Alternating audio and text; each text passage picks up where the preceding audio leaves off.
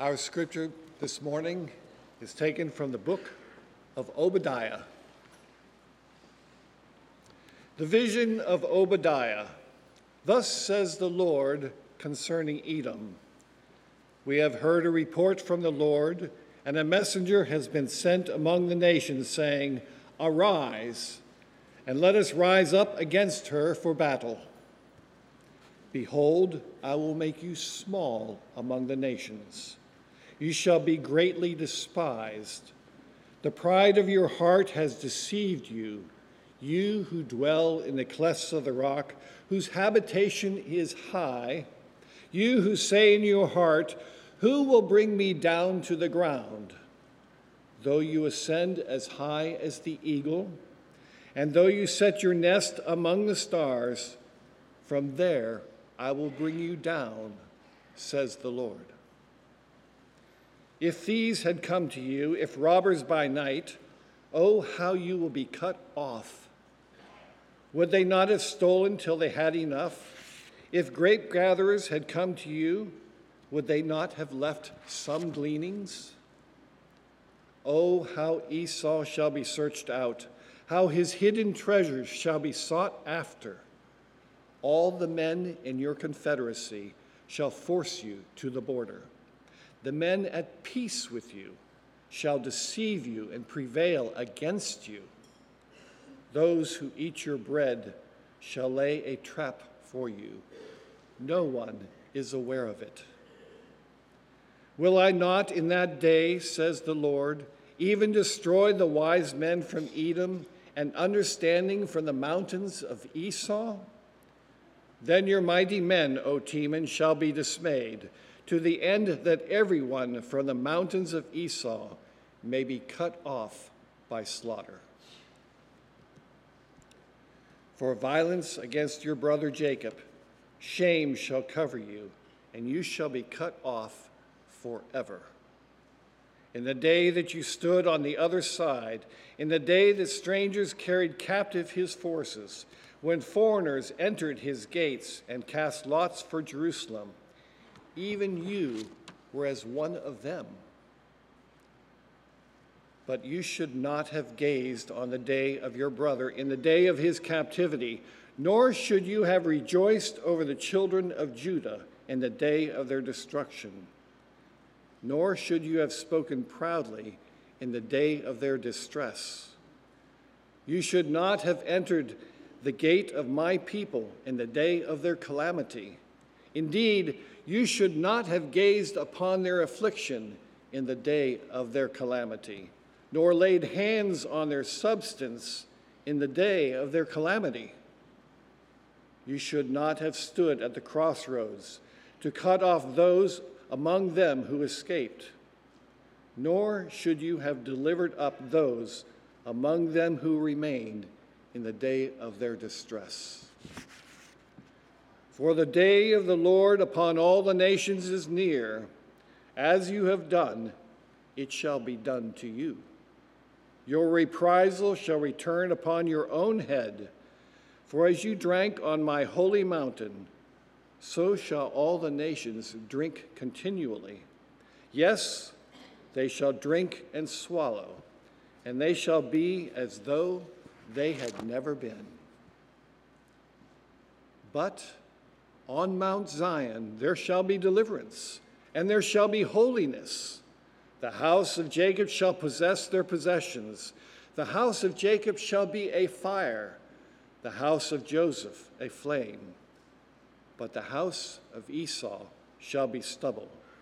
They shall kindle them and devour them and no survivor shall remain of the house of Esau, for the Lord has spoken. The south shall possess the mountains of Esau, and the lowland shall possess Philistia. They shall possess the fields of Ephraim and the fields of Samaria. Benjamin shall possess Gilead, and the captives of this host of the children of Israel shall possess the land of the Canaanites, as far as Zarephath the captives of Jerusalem who are in Sepharad shall possess the cities of the south. Then the Savior shall come to Mount Zion to judge the mountains of Esau, and the kingdom shall be the Lord's.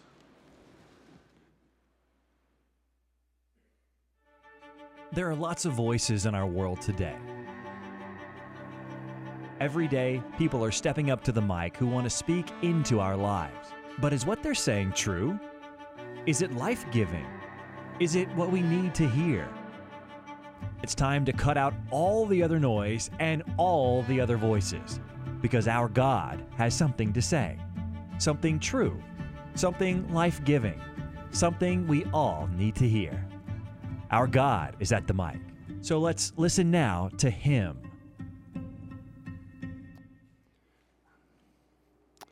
Would you pray with me?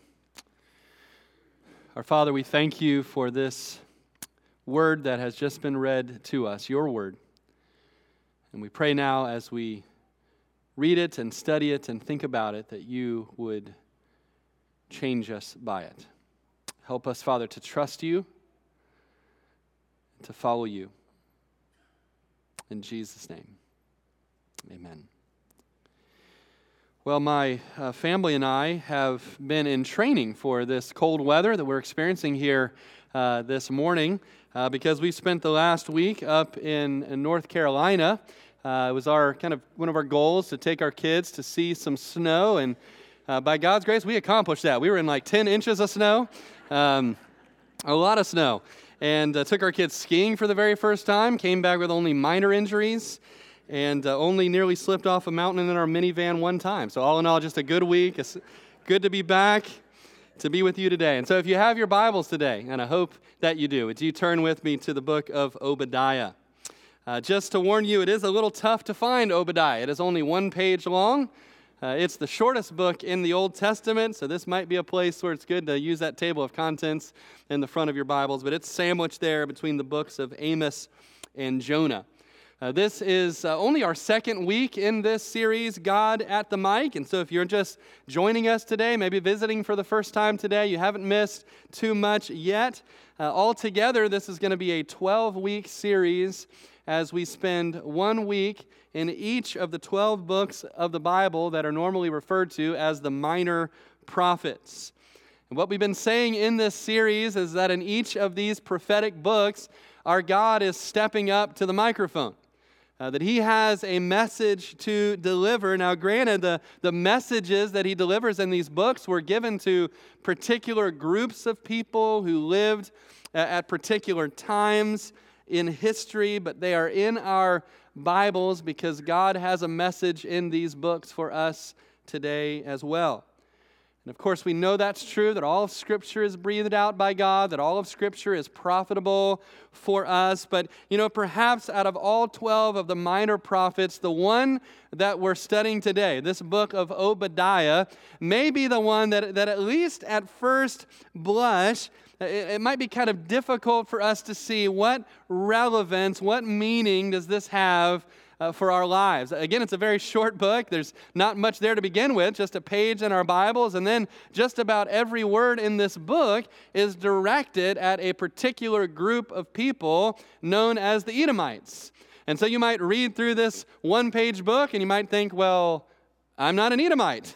At least I don't think that I am. And so I'm not sure what this book really has to say to me. But I hope, pray by the time that we're done today, we'll see uh, that the Lord has a lot that He wants to say to us through uh, this little book. It would be helpful for us, I think, to know a little bit of the background of this book before we dive in. The book is named for its author, the prophet Obadiah. Uh, but that was a very common name back then. We don't know anything else about Obadiah other than uh, that he was the author of this book. Uh, there is a debate about when this book was written. Uh, several different views on that. The traditional view, which uh, I believe is most likely to be correct, is that this book was written shortly after 586 BC. And 586 BC was a monumental date in biblical history because that is the year that the Babylonians came and attacked Jerusalem and carried away, eventually, many of its inhabitants into captivity. As we're going to come to see, this message from God through Obadiah is given to the Edomites, who, instead of helping and assisting Israel in their time of crisis, uh, instead basically joined in with those who were attacking them and literally cheered them on. Uh, probably the most important bit of background to know before we jump into this book is that what is going on in the book of Obadiah really goes all the way back to an ancient sibling rivalry. Now, I don't know how many of you grew up with brothers and sisters in your home and maybe had some sibling rivalries going on. Uh, my older brother Chuck, who's a part of our church family, sings in our choir. He's nine years older uh, than I am. And uh, my sister Robin is seven years older than I am, and so a little bit of an age difference there. And, and between you know me and my brother, because he was nine years older, when it, if there was a sibling rivalry, I was going to lose it. Uh, when it came to anything physical, I mean, he was just so much older, bigger, stronger. My whole time growing up. Uh, also, I knew that I was going to lose when it came to any kind of an academic sibling rivalry. And uh, I, I, remember when I went to Bay High School, I was in ninth grade, and I sat down in my chair in my chemistry class. The teacher there, uh, Mr. Peckage, had been there for many, many years and had a tradition of hanging up banners from the rafters of his classroom about any accomplishments that any of his prior students had done. Those were the best students in chemistry, they had won different awards. And, and, and again, my brother's nine years older. He had been out of this class for nine years. And I'm sitting there and I counted in the rafters of that classroom 23 banners with my brother's name on them. And I said, Well, this, this sibling rivalry is over right now, and I have lost. But again, this book in the Bible, the book of Obadiah, goes back to a sibling rivalry between two brothers, Jacob and Esau. In fact, we find out in the very first book of the Bible, the book of Genesis, that this feud between these two twin brothers started when they were still in the womb. Look at what it says in Genesis 25. Now, Isaac pleaded with the Lord for his wife because she was barren. And the Lord granted his plea, and Rebekah, his wife, conceived. But the children struggled together within her. And she said, If all is well, why am I like this? So she went to inquire of the Lord. And the Lord said to her, Two nations are in your womb, two peoples shall be separated from your body. One people shall be stronger than the other, and the older shall serve the younger. So they were wrestling with one another even in their mother's womb. And, and when they were born, you might recall that Jacob was literally uh, hanging on and grabbing onto the heel of his older brother Esau when he was born. Even though Esau was the firstborn, Jacob, who is the child of the promise, ends up kind of conning his brother Esau out of his birthright and then with the help of his mother ends up conning him out of their father's blessing as well. And his brother Esau did not take too kindly to that. In fact, he wanted to kill his brother Jacob, and Jacob had to run away from, for his life. Now, many years later, Jacob and Esau did reconcile, but their ancestors carried on this feud between them, and they took it further and further. You see, Jacob's name was changed to Israel.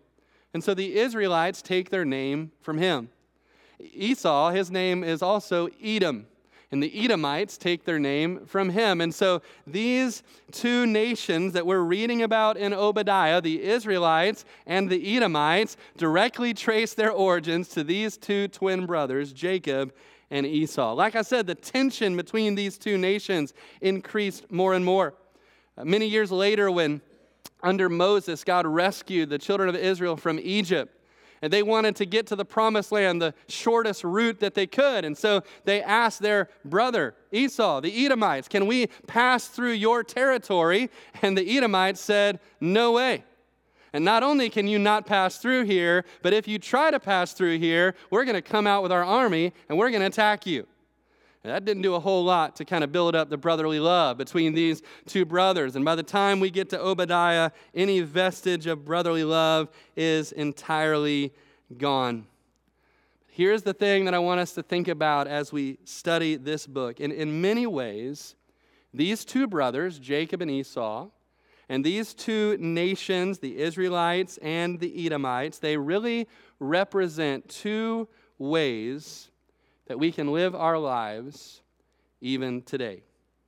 The descendants of Jacob were the people of God. They were the ones who received the promises.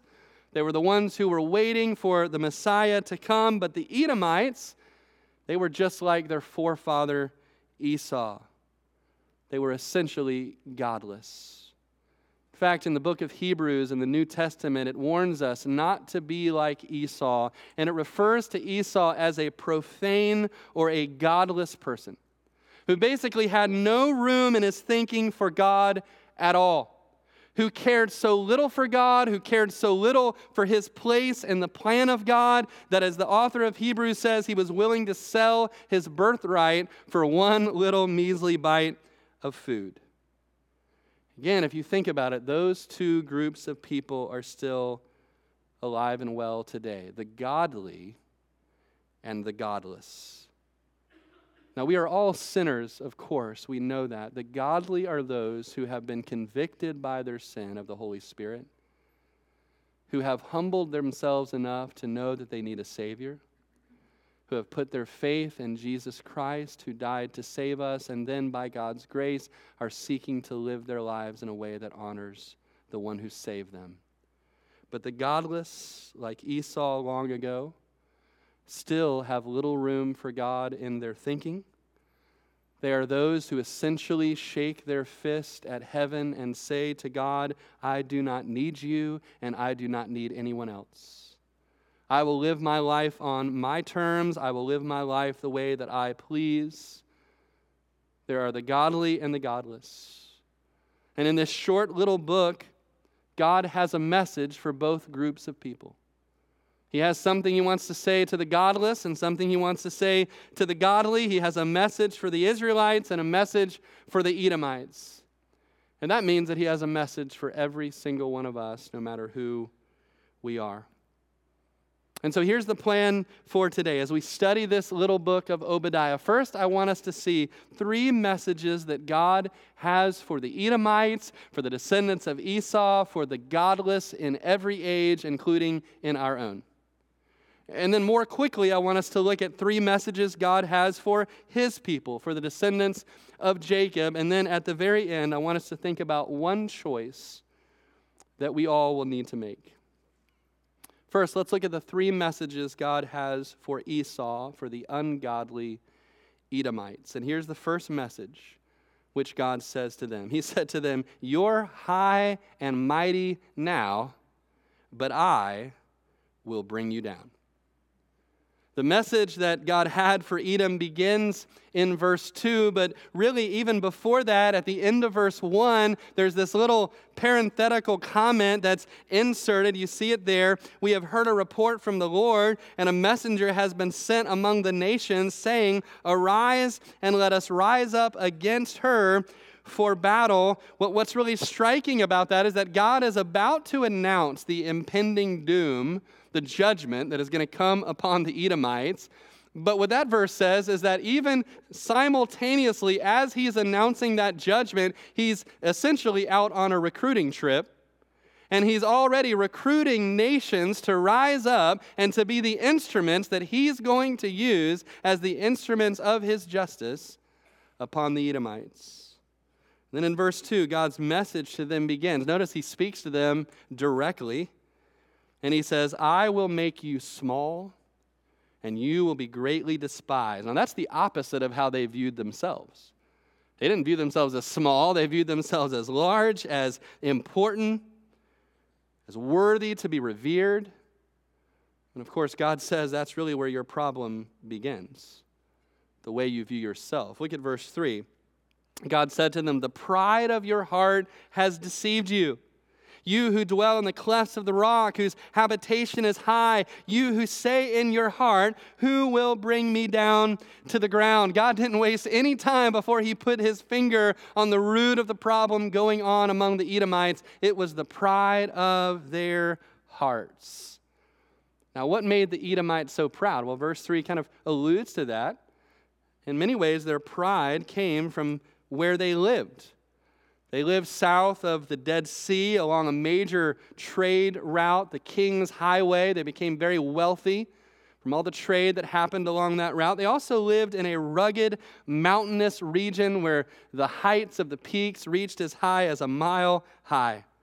And they built their defenses and their homes way up in the, in the craggy rocks and the clefts of the rock. And they thought, nobody's going to be able to get us up here. We're invincible. Really, where they lived is the same place that we know today as Petra. You can find Petra in the modern day country of Jordan. Here is one of the more famous pictures and images from ancient Petra. Now, this particular building was constructed by the group that lived at Petra right after the Edomites. The Nabateans built this uh, fortress, but this is the same location where the Edomites lived. And they felt very secure. They knew if any enemies were going to try to attack us, they have to get to us through these little narrow uh, chasms and, and try to pass through these cliffs. It's going to be easy to defend ourselves against their attacks. And so, again, they thought they were invincible. In fact, in verse 3, God says, I know what you're thinking in your heart. What you're thinking in your heart is, Who will bring me down to the ground? And the answer that they had in their heart was nobody. right? Nobody's going to bring me down because nobody can bring me down. You know, the Edomites were an ancient people, but they were not the last people on the earth to believe that they were invincible. They were not the last nation to live on this planet that thought they were so strong and mighty that nobody could ever take them down. And of course, there's an immediate application for us who live in the lone superpower on earth at this time, the United States of America. It would be very easy for us to think the same way that the ancient Edomites thought, that we are invincible because of our military prowess and our might, because of our technological superiority, and we can think that nobody will ever take us down, but if I had a word to speak to those who are in charge of our nation, it would be to remind them of what the Bible says that we are not to trust in horses, we are not to trust in chariots, we are not to trust in our stealth bombers and in our nuclear weapons, but we are to trust in the name of the Lord our God.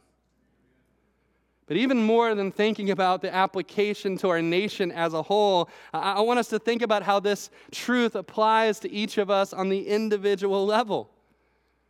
Because our heart's basic default mode, especially I believe when we're young, is to think that we're invincible. Nothing can hurt us. Nothing can take us down. You know, when I went skiing this week, it was the first time I've skied in like 15 years. And you know, when you're a teenager and you're in your 20s and you're skiing, you feel like I can fall and it's going to be no problem. But something happens when you get north of 40 years old. And I'm watching these children, I'm watching them tumbling down the, the, the, the, ski slope, and I'm thinking to myself, if I fell like that child just fell, it would be the last thing that I ever did on this planet. I would be gone. Life has a way of teaching us, even our bodies have a way of teaching us as we age, that we're not as invincible as we think. But we all wrestle with that prideful spirit that makes us think nothing is ever going to touch us. You know, throughout the Bible, though, we read that God hates pride. Pride is at the root of every sin, even the very first sin in the Garden of Eden. We read this warning in the book of Proverbs, Proverbs 16, 18. Pride goes before destruction and a haughty spirit before a fall. But some of us are so proud that we read that warning and we still think it doesn't apply to us. We still think we'll never fall. And that's because, just like what it says here about the Edomites, the pride of our heart has deceived us. It has tricked us. It has deceived us into thinking that we're invincible, into thinking on the spiritual level that we'll never be held accountable for any of the things that we do. That no day of judgment will ever come. But the Bible says that's not the case. That's why in verse 4, when they asked that rhetorical question, Who will bring me down? God decided he would answer that rhetorical question, and he said, I will. I will bring you down from. I don't know how many of you played that that game when you were a kid called King of the Mountain. How many of y'all ever, ever played that game? King of the Mountain is a very easy game. All you need is like a little hill or a pile of dirt to play it. I know that's why every child in here that's like under the age of 12 has been so tempted by that massive pile of dirt that is right outside on our construction site, right? But, but don't do it. That's definitely going to end in an injury right there. But, but it's a very simple game, right? All you're trying to do is get the top of the mountain. And you, if you have to scratch and claw and kick and bite and elbow, whatever you have to do to get people out of your way to get up to the top of that mountain, and then you stand up. If you make it to the top of the mountain, you stand up at the top of the mountain and you say what? You say, I'm the king of the mountain. And you keep on shouting that until one of your friends grabs your ankles and pulls you down because they want to take your throne. And I know most of us in this room are several years removed from the last time we played King of the Mountain. But there are many people in this world like the Edomites, perhaps many in this room, who in our hearts still believe we're the king of the mountain. That life is about us Life is about getting to the top, it's about staying there. We're the king. But, church, there is only one king. He is the king of every mountain, he's the king of every hill, he's the king of every blade of grass. And through the pen of Obadiah, God is saying to every proud person and every proud nation that one day, sooner or later, he will bring every proud thing down to the ground. You may be high and mighty now, God says, but I will bring you down. And again, friend, that can happen sooner or later.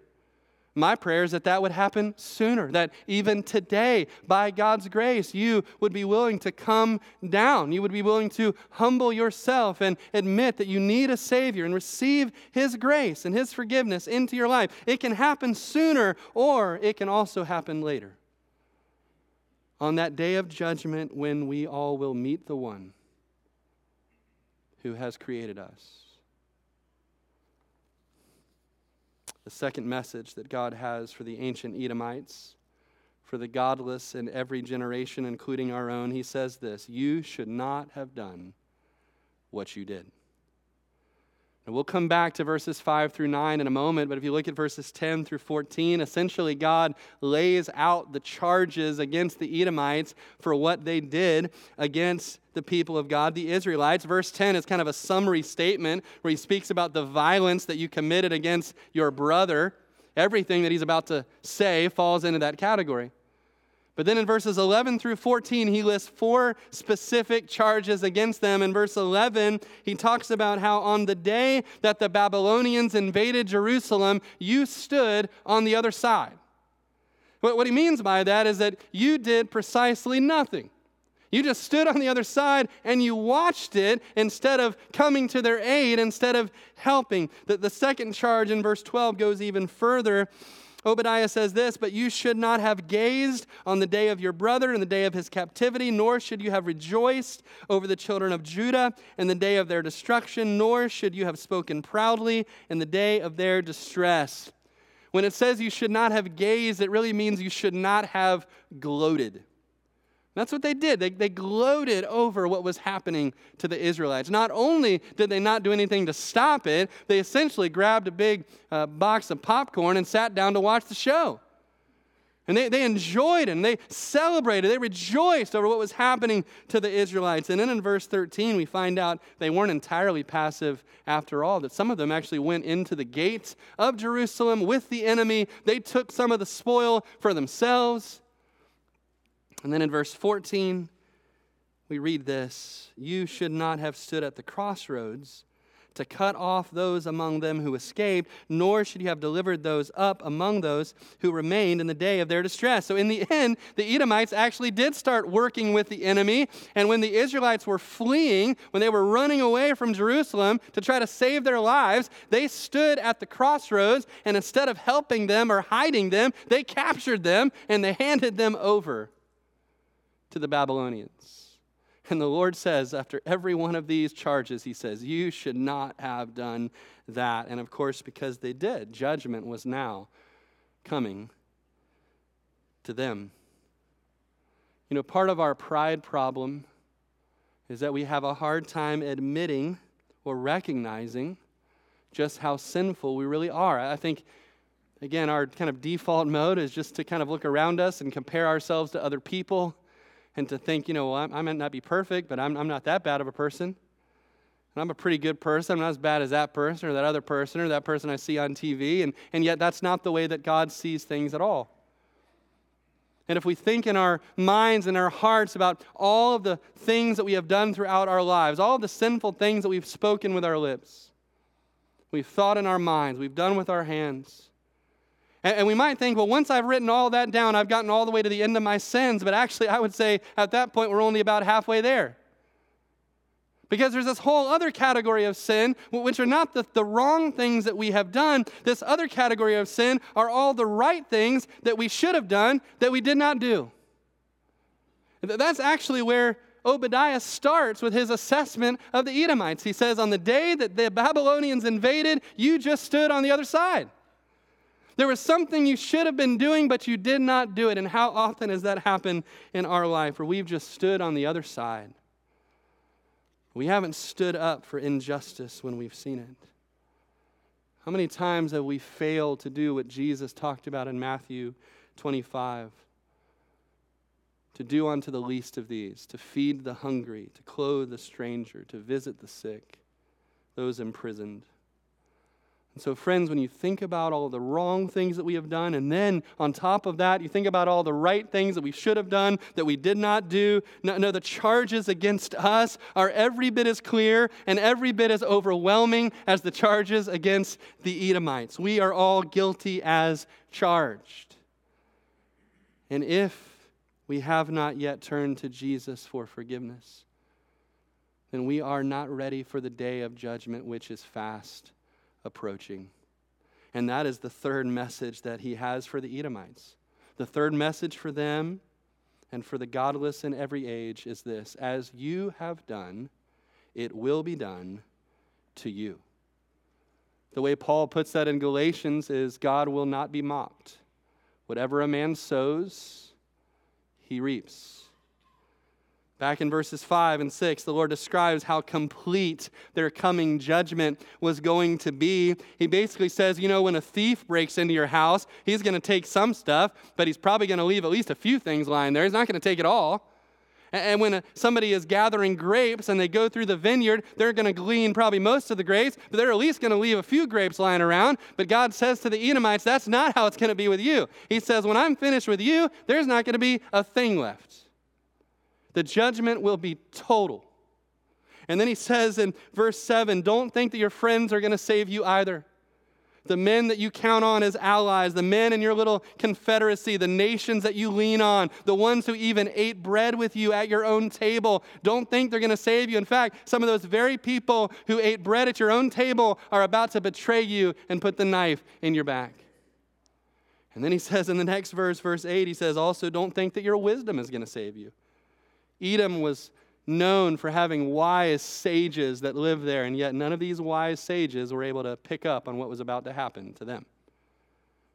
And then he says in verse 9, Don't think that your might is going to save you either, because all of your mighty men will be cut off on the day of slaughter. It's a picture of how total, how complete the judgment against them was going to be. And friends, we all need to know that a far greater day of judgment is coming for all of us. The Bible says it is appointed for man once to die, and after that comes the judgment. That every single one of us, after we die, will have an appointment to stand before God. And just like Obadiah says, on that day it will not matter who our friends were. It will not matter how wise or smart we think we were. It won't matter how mighty or how strong we were considered to be. It will not matter how much money we had. It will not matter how many awards we won, how many accolades we have won. None of that will amount to a hill of beans on that day. All that will matter on that day is the condition of our hearts and whether we have humbled ourselves enough to receive the Savior into our lives. Down in verses 15 and 16, Obadiah speaks about this coming day of the Lord, and he says it's not just going to be a day of judgment for Edom, it's going to be a day of judgment for all the nations. And he describes it in verse 16 as being like being forced to drink a cup, and the cup represents the wrath and judgment of God against our sin. He describes it as being forced to drink that cup, and you want to stop drinking it, but you're not allowed. You have to keep on drinking it. In verse 15, look at what it says there in verse 15. He describes it this way For the day of the Lord upon all the nations is near. As you have done, it shall be done to you.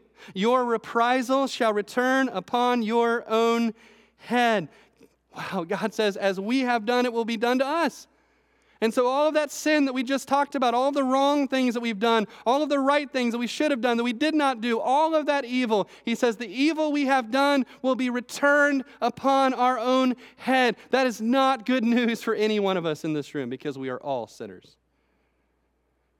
But this is where we need to remember that all of the bad news in the Bible is meant to make us understand how good the good news really is. And the good news is that God's Son, Jesus Christ, has come. And that he has taken upon himself the judgment that you and I deserved. He was seated on high in heaven, but Philippians 2 said he was willing to come down. He was willing to humble himself for us. And he was willing to let all of the things that Obadiah said were going to come upon the Edomites, he was willing to let all of those things come upon himself. He was willing to be betrayed by someone who ate the bread at his very table. He was willing to be covered in shame as he bore our sin in his own body on the tree. He was willing to be cut off on the day of slaughter, even though we deserved to be. And he was willing to drink the cup of God's wrath. Remember, he talked about that in the garden the night before he went to the cross in the garden called Gethsemane. He prayed to the Father and he said, Father, if there's any other way, let this cup be taken from me. This is the cup he's talking about the cup of the wrath of God. But there was no other way. And so, what did he do the next day as he hung upon that cross? He drank the cup of God's wrath to the very last drop. And he drank it for you, and he drank it for me. And all of that evil that we have done, instead of it being returned upon our own head, the Bible says it was laid upon the head that was crowned with thorns. And he died in your place, and he died in my place. The, the, good news is when it, when it says in verse 21 that saviors will come to Mount Zion, which is another name for the city of Jerusalem, the good news is we know that the Savior has already come. But when it says in verse 17, on Mount Zion there will be deliverance, we know that deliverance has already come because Jesus has come. And he died for us, and he rose again so that by God's grace and through faith in Christ, we can become a part of the people of God. And so, very quickly, in these last couple of verses, there's a few messages God has for the people of God. First off, he says to us who have trusted in Christ, I will deliver you. Look again at verse 17. But on Mount Zion there shall be deliverance, and there shall be holiness. Now, in Obadiah's day. What an encouraging word that would have been for them. Having just seen their capital city of Jerusalem ransacked, having been taken away into captivity to far off Babylon. To hear this word from the prophet that one day there would be a deliverance. I wonder, though, if somebody in this room today needs to hear that same word. I don't know what you're going through in your life, what trial or suffering you're going through right now, and you don't know how you can make it but God will sustain you. And friend, if you're in Christ, hear his word to you. One day there will be a deliverance for you. He will make all things new in you and around you. He will deliver you. Here's the second message he has for God's people. He says, I will defeat your enemies. In verse 18, we read this word The house of Jacob shall be a fire, the house of Joseph a flame, but the house of Esau shall be stubble. They shall kindle them and devour them, and no survivor shall remain of the house of Esau, for the Lord has spoken. Now, historically, that prophecy would begin to be fulfilled about a hundred years or so after these words were written. The Edomites were brought down from their lofty perch, and eventually they were replaced there by the Nabateans. But some of the Edomites survived that onslaught. In fact, we see some of their descendants, even in the New Testament. King Herod traced his origins to the Edomites. Of course, tried to kill Jesus when he was a baby. This war between these two brothers continued, even into the New Testament. But one day, this prophecy will be finally and totally fulfilled, not just for the Edomites, but for every one from every nation who rejects the Lord. God's enemies will be judged. While we should certainly long for and pray for the salvation of everyone, including even our own enemies, it is encouraging to read these words that one day when the trumpet sounds, all of the evil that exists in this world will be no more. Are you looking forward to that day? Leads to the final message. The last line, the last phrase that God says to his people in this little book of Obadiah. Message number three the kingdom will be mine. The very last phrase of verse 21 and the kingdom shall be the Lord's. Now, of course, we know in a very real sense the kingdom already belongs to the Lord. Jesus is king over all creation, even right now. But we also know that in this age, in God's providence, Satan has been permitted to wage war for now as the prince of the power of the air. But the day is coming, the Bible tells us, when Satan will be vanquished once and for all, when Jesus will come and he will set up his earthly kingdom and he will rule and he will reign in a present and visible way. This is how the book of Revelation puts it. It said, Then the seventh angel sounded, and there were loud voices in heaven saying, The kingdoms of this world have become the kingdoms of our Lord and of his Christ, and he shall reign forever and ever. And that day, church, is getting closer and closer every day. And so, what do we have to fear when we know how the story ends? That the King of Kings is coming, and the kingdom shall be the Lord's because we know that the King is coming. And because we know that one day we will all meet him face to face, we all have a choice to make. It's like I said at the beginning, these two groups of people, represented by Jacob and Esau, are still alive and well in the world today.